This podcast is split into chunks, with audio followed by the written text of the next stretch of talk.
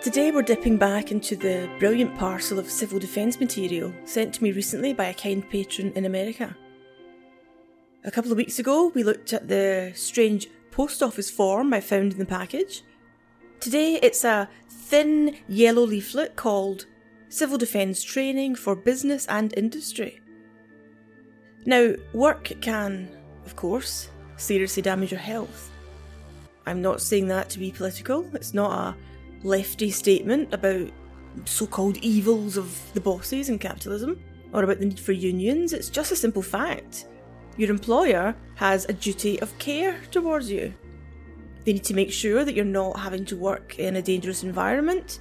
They need to give you health and safety training. You need instruction manuals. You need proper equipment.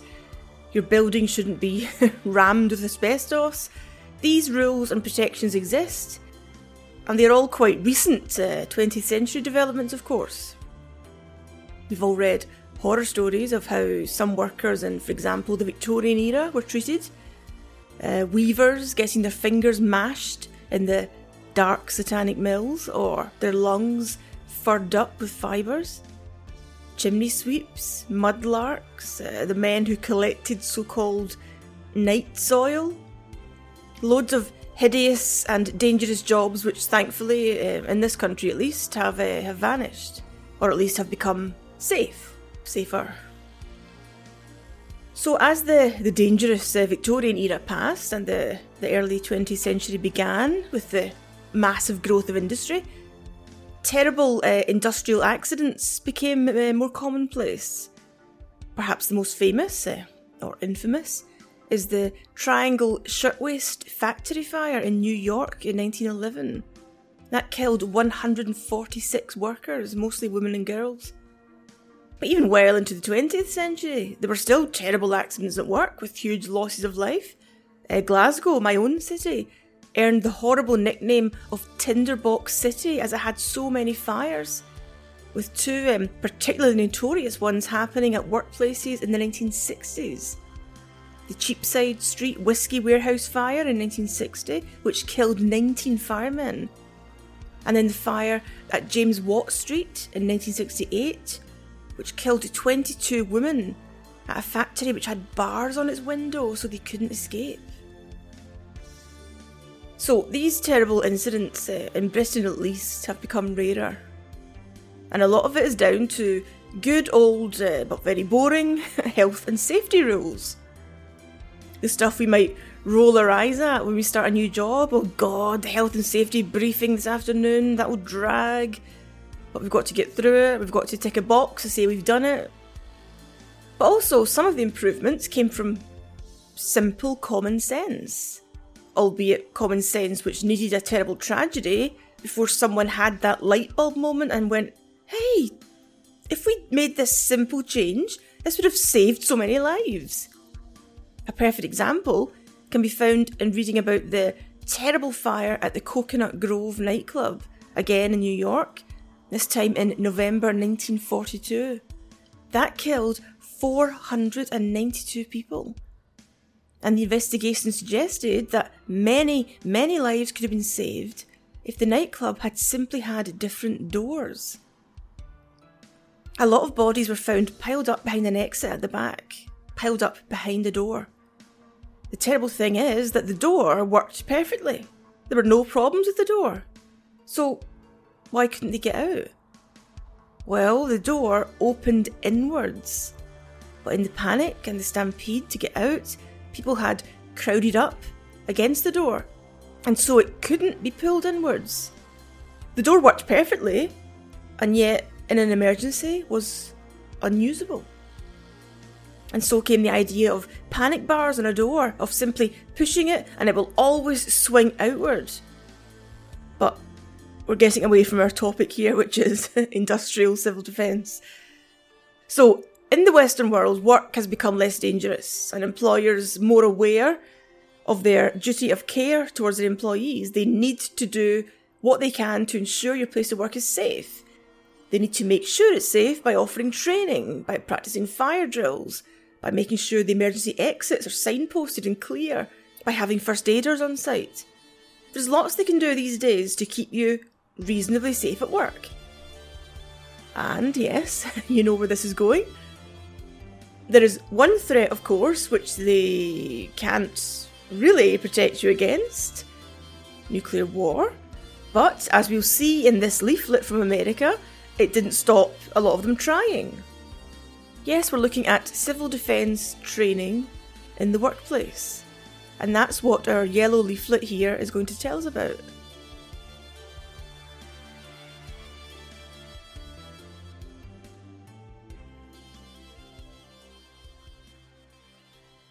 The leaflet is American. Uh, it was printed in August 1969. Civil Defence Training for Business and Industry, published by the US Department of Commerce in cooperation with the Office of Civil Defence, part of the Department of Defence. Okay, then, so this thing is coming straight from the top.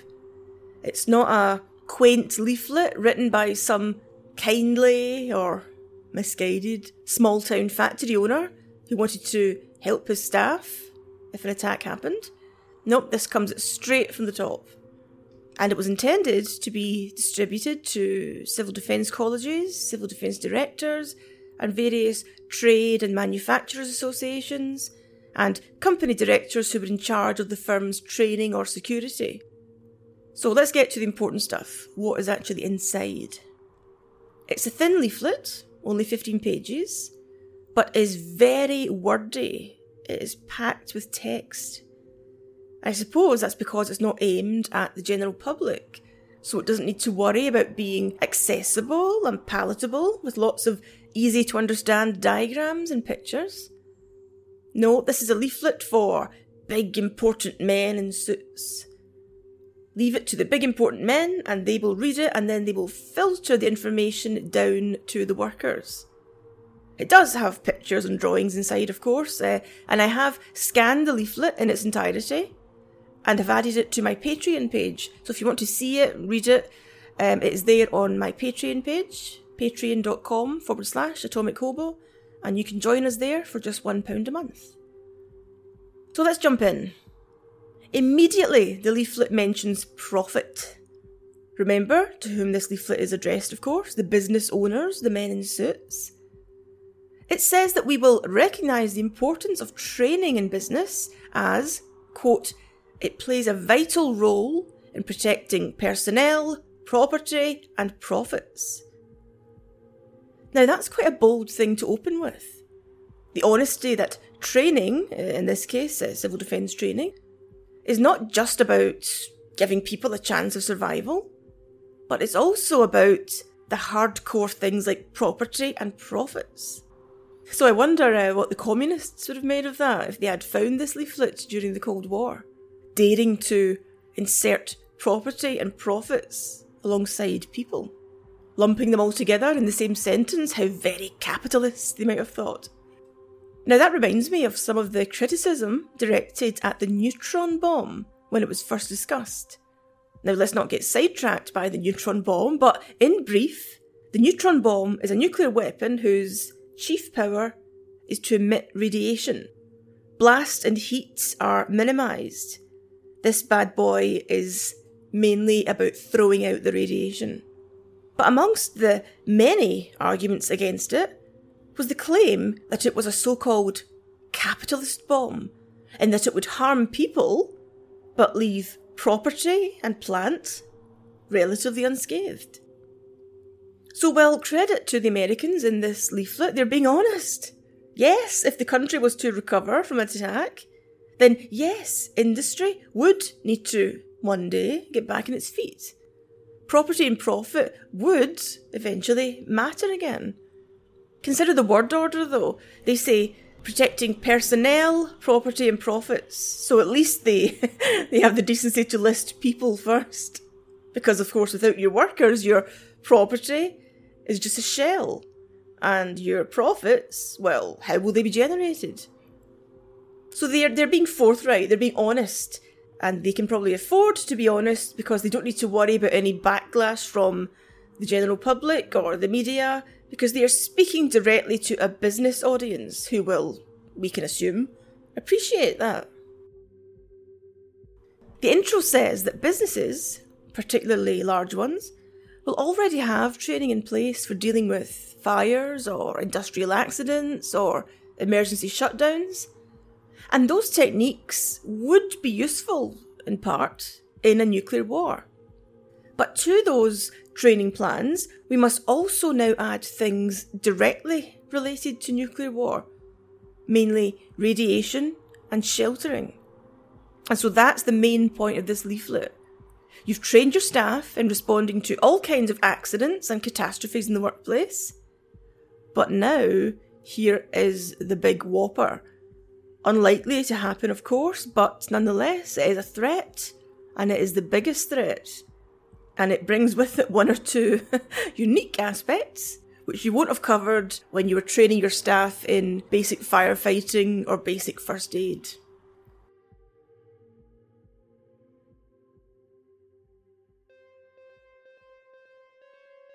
The first section is called Radioactive Fallout, and it kicks off by saying, sure, there are similarities between a nuke and a conventional bomb. You'll still be dealing with blast, destruction, debris, rubble, fire.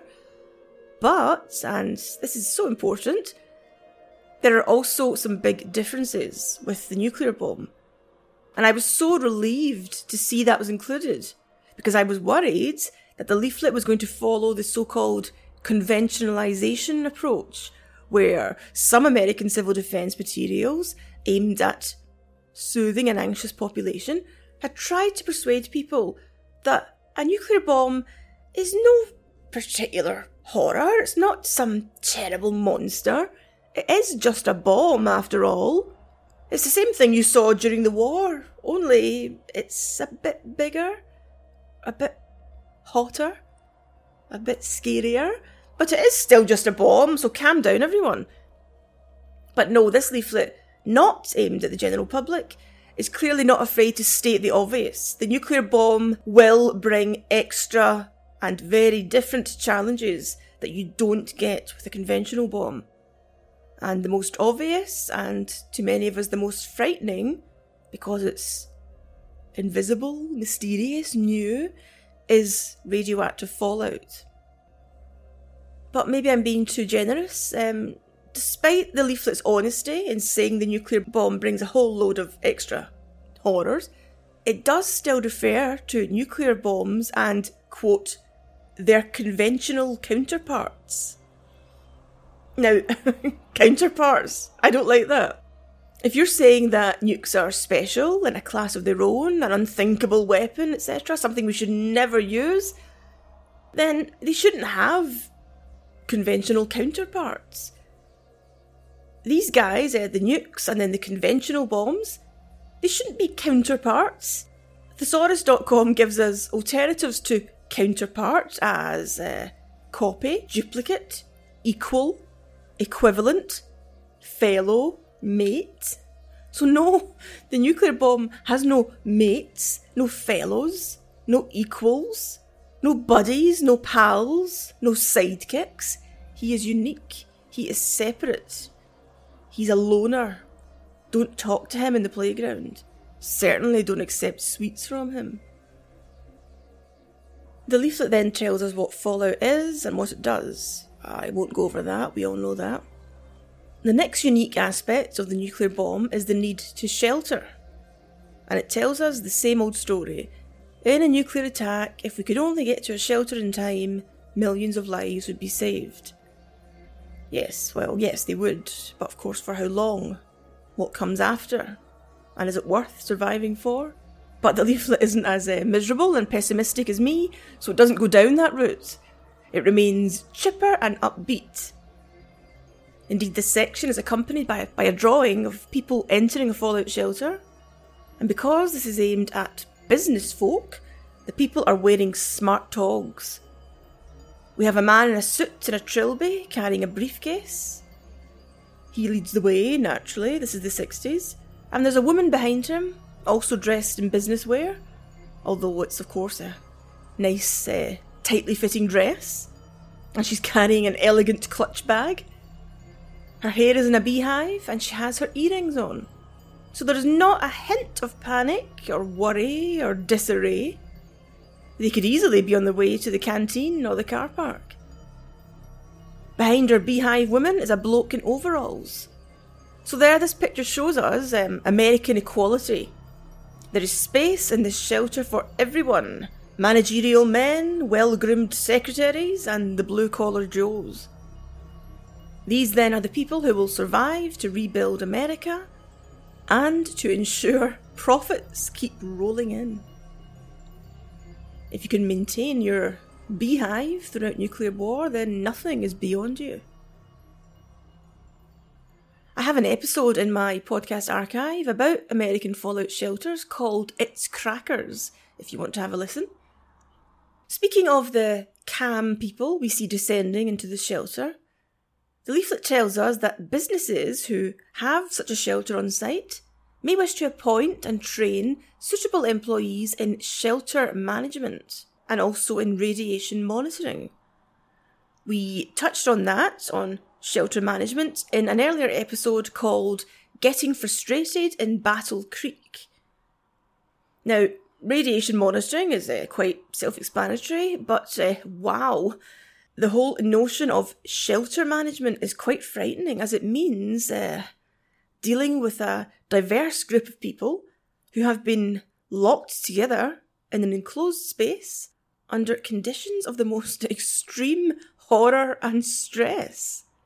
Shelter managers who are down there during and after the attack will need to be prepared to deal with panic, claustrophobia, arguments, fighting, hysteria, as well as more low key but still potentially damaging things like boredom, insomnia, hygiene issues, organising sleeping space, irritability, the spread of worrying rumours.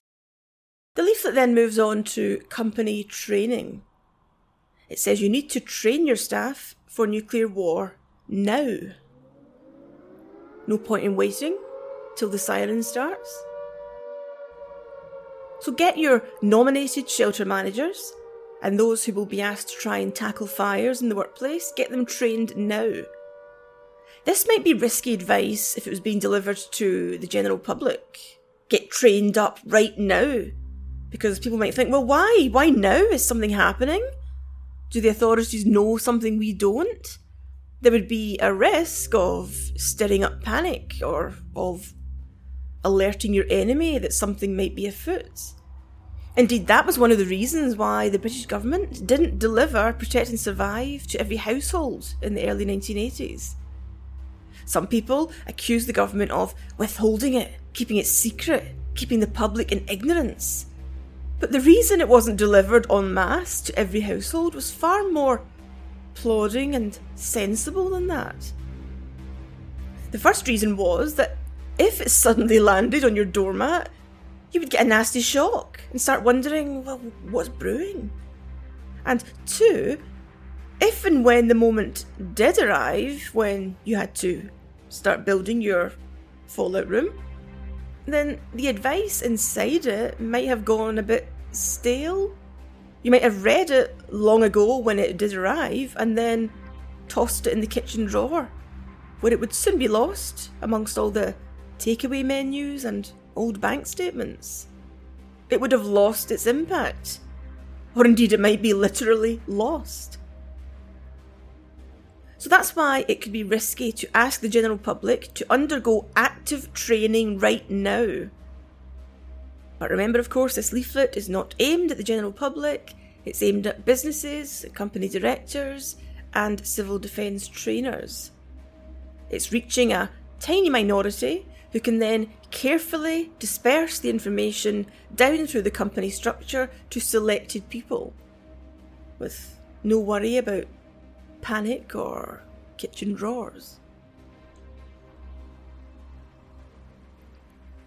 So, what types of training should you be delivering to your employees?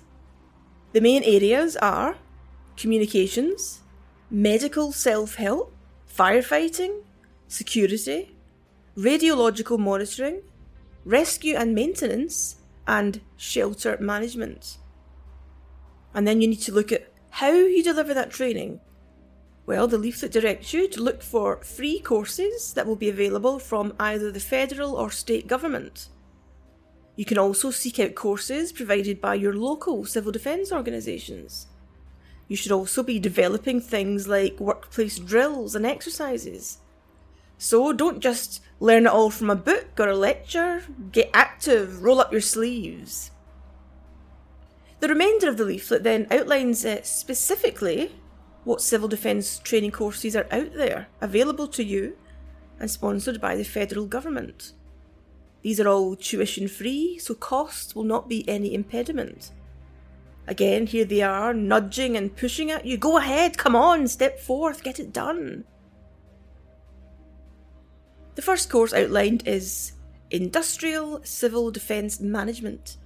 It's a five day course for the senior people in the business, aimed at industrial relations directors, personnel managers, and civil defence officers. So it's not for the general workforce. I suppose you couldn't afford to send your general workforce off for a five day course anyway. So you send a few. And the hope is that they will then cascade the info down through the organisation. So, the Industrial Civil Defence Management course, uh, the five day course, the following topics will be discussed in it, and it sounds like a complete barrel of laughs. You will discuss the current world situation, the effects of nuclear weapons, the National Civil Defence Programme, records protection and fiscal planning. You'll look at an example of a workplace civil defence plan. You will learn how the National Warning System works. You will learn of military support of civil defence. You will learn about radiological defence, shelters, and the engineering aspect of shelters. You will also learn, quote, preserving the corporate structure. Now, this made me chuckle. After the bomb, we must still wear our name tags and remember to call the boss sir. And finally, we will learn getting back into business after attack. You can also send your staff, or some of them, to a one day seminar on industrial civil defence. These will be held at universities, and from the description, they sound more like a chance to hobnob and network with other important executives, with maybe a bit of civil defence chat thrown in. You will meet and mingle and discuss your respective civil defence work. You could also attend a 16 hour course on medical self help.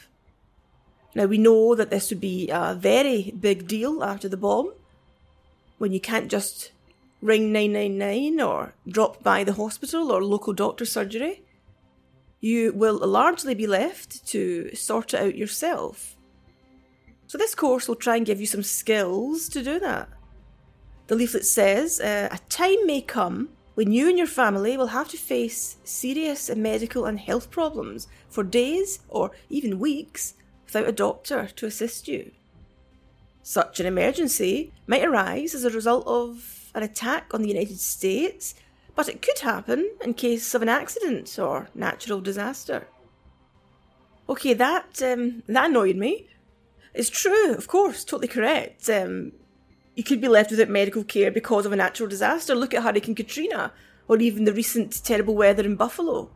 We saw plenty on the news of people stranded, no one able to reach them. So, yes, that is true.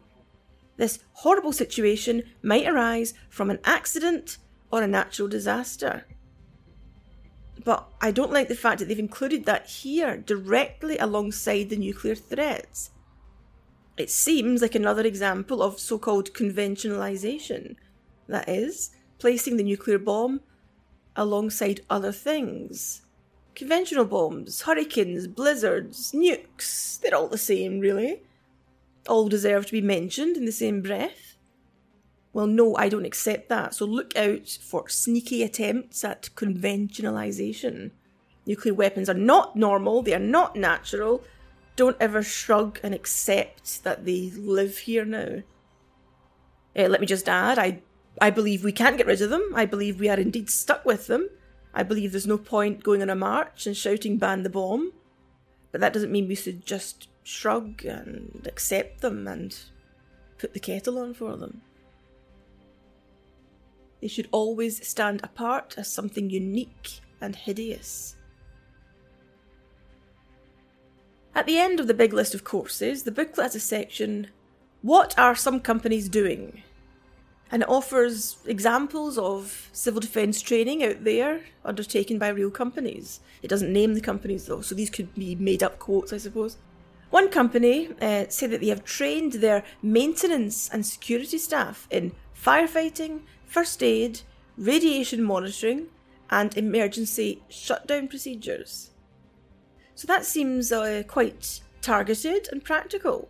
There's no big woolly declaration of saving and sheltering everyone. Instead, they have zoomed in on the maintenance guys and given them specific practical skills. Another company, a leading steel corporation, it says, have told us that a large percentage of their employees are trained in first aid and firefighting, and that this is supplemented by drills several times a year. Quote, in our larger plants with up to 15,000 employees, this is done on a departmental basis. Our employees have been trained so that it's not unusual to have all operations cease and 800 to 1,000 employees in their assigned shelters within four minutes after the sirens have sounded. So again, I like the the focus there. They're focusing on everyone down tools and get into that shelter. You have fire drills, where again, of course, we all know this. You need to calmly uh, get out of the building, and we all know the rules for that. You don't stop to pick up your jacket or your bag. You just calmly head for the emergency exit. These guys at the steel plant are doing the same thing, but with a drill to get you into the shelter. So again, stop what you're doing and calmly get downstairs into the fallout shelter and make sure you are there within four minutes. So again, targeted and specific. I like that. Um, I think with a lot of civil defence, um, again, I'm thinking of Britain where a lot of it would be hopeless, but a lot of it um, seems too optimistic and too all encompassing. And so, therefore, you might think, well, they can't possibly deliver all this. They can't save all these people. So, I like the fact that these instructions here in industrial civil defence are specific and targeted at particular people and particular tasks. We're not promising to save the world. We're not promising to save you or your family or your community, but we can say that we are very well practiced at getting everyone into the shelter within four minutes. And your employer is not a miracle worker. They can't really promise you much more than that, can they? So that is the end of our quick look at civil defence training for business and industry. As I say, I have scanned and uploaded the leaflet to my Patreon page. So if you are patron of this podcast, it is there for you. And if you want to join us on Patreon, please take a look at patreon.com forward slash atomic hobo. And to update you on what's happening with the book, we are, of course, uh, getting nearer and nearer to publication date. I want to thank everyone again who has pre ordered the book. You've um, pushed me up the Amazon charts and um, again earned me a bestseller tag. There were a couple of days during the week where I had the nice orangey red bestseller tag on Amazon. So thank you, a sincere thank you to everyone who has pre-ordered. And of course, if you have yet to do that and want to get a pre-order in, it's available on Amazon or indeed any of the book websites. Uh, it's called Attack Warning Red: How Britain Prepared for Nuclear War, and it's by me, Julie McDowell. Most of the hard work is done now on the book, of course. It's out in April, not long. So now it's mainly just uh, tidying up and bits of admin. For example, this week I have been sorting out uh, picture credits, uh, photographs for the book, and I also, uh, with the publisher's permission, sent a PDF of the book to three um, podcast patrons who are very knowledgeable on civil defence, and they have kindly offered to read through it for me and see if there are any big howling mistakes. And last night, um, one of my kind patrons, Sean Judge, pointed out a small mistake, but a mistake nonetheless. I had referred to the carrier control point as a red device. And Sean um, said to me last night, you know, it's not red, and he's quite right. Uh, the the main color of the thing is red, but the device itself is just a steel box, so it's, it's grey, I suppose, a steel grey box with um, three handsets on it, two of which are big chunky red handsets. So I had called it a red chunky red device. And it's not red. The handsets are red, but the device itself isn't red. So Sean picked that up for me. Small detail, but nonetheless a detail which does need to be corrected. So this morning I was up at 5.20am emailing my editor to say, could we please cut red out? It's not a chunky red device, it's a chunky device. So if you do uh, read my book in April and you come across the carrier control point described as a chunky device, we can thank Sean that it's not mistakenly called a chunky red device.